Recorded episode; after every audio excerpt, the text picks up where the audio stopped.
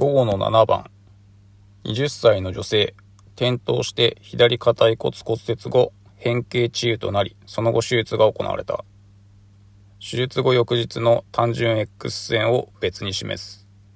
この患者に対する運動療法で正しいのはどれか ?1、CPM を手術後1週から行う。2、下肢伸展居上運動を手術後1日から行う。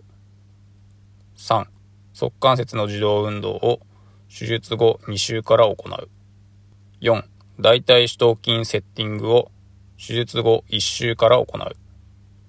5、椅子材での大腿四頭筋訓練、レッグエクステンションを手術後1日から行う。えー、1番 CPM は、えー、どうなんでしょうか？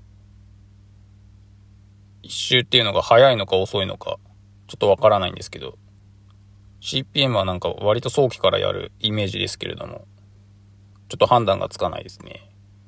で、2番、下肢伸展居上は、えー、膝とか側関節の動きを伴わないので、まあ、やった方がいいのかなと思います。3番、側関節の自動運動は手術後2週から。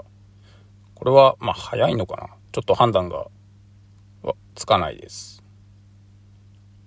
4、えー、大体四頭筋セッティングは、えー、2番がいいんだとしたら、早くやってもいいんじゃないかなと思います。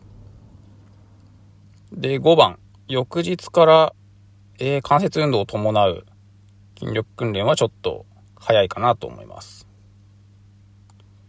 なんで、1、2、3あたりで迷ったんですけど、2が一番適切かなと思って、2を選んで正解しています。